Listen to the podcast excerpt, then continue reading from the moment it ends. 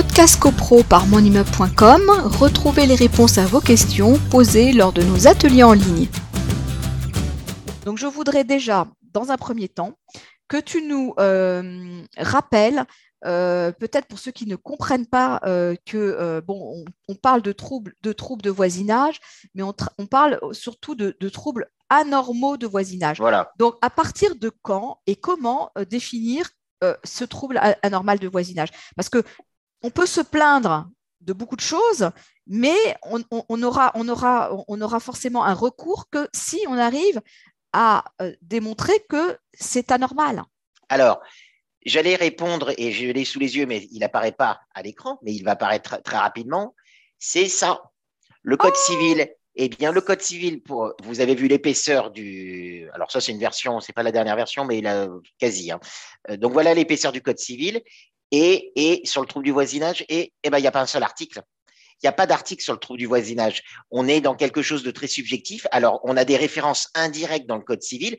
Ceux qui ont le code civil ou qui, euh, qui, à la FNAC ou dans une librairie, voudraient le consulter. À la table des matières, vous allez regarder trouble de voisinage. Oui, vous allez tomber sur une rubrique trouble de, de voisinage, mais qui ne rapporte pas un article précis du code civil, puisqu'on est dans quelque chose à définir et entre troubles de voisinage et troubles anormaux de voisinage. Alors, quand on est en copropriété, on peut avoir des troubles de voisinage entre copropriétaires.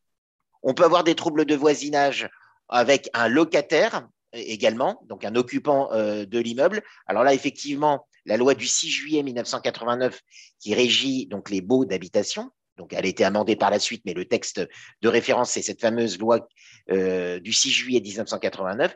Elle comporte un article 6, euh, cette loi du 6 juillet 1989, qui dit, article 6.1, après mise en demeure indûment euh, motivée, les copropriétaires des locaux à usage d'habitation doivent, sauf motif légitime, utiliser les droits dont ils disposent en propre afin de faire cesser les troubles de voisinage causés à des tiers par des personnes qui occupent les locaux. Mais quand on a dit ça, on n'a rien dit parce qu'on n'avance pas plus sur la notion de trouble de voisinage. Alors, comme tu disais, Isabelle, où se situe la frontière entre trouble de voisinage ou alors euh, comportement qui pourrait être, être interprété euh, par certains comme des troubles de voisinage et puis pour d'autres non, car on est dans du, subjectif. On est dans du subjectif parce que euh, quand on parle d'odeur, j'allais dire, on a des différences des différences euh, olfactives, on n'a pas tous le même odorat, j'allais dire. Et puis, on a aussi des différences aussi qui peuvent être culturelles, à savoir que euh, des immeubles sont partagés évidemment par des gens qui viennent d'horizons euh, divers, et notamment en termes de cuisine, parce que ça, c'est un problème assez récurrent.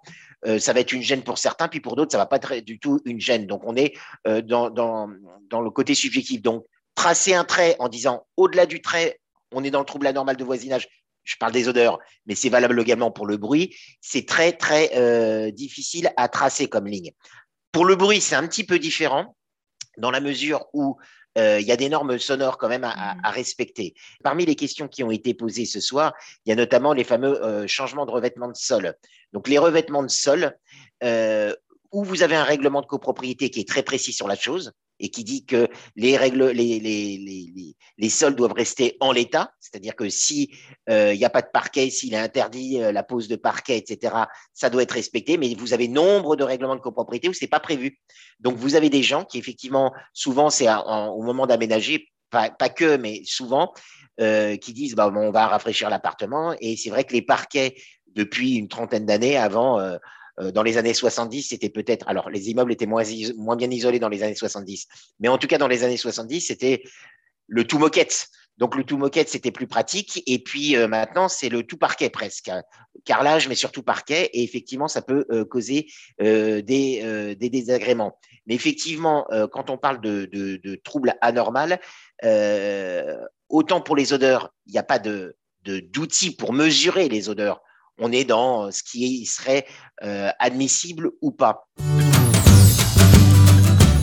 Podcast CoPro par monimmeuble.com, retrouvez les réponses à vos questions posées lors de nos ateliers en ligne.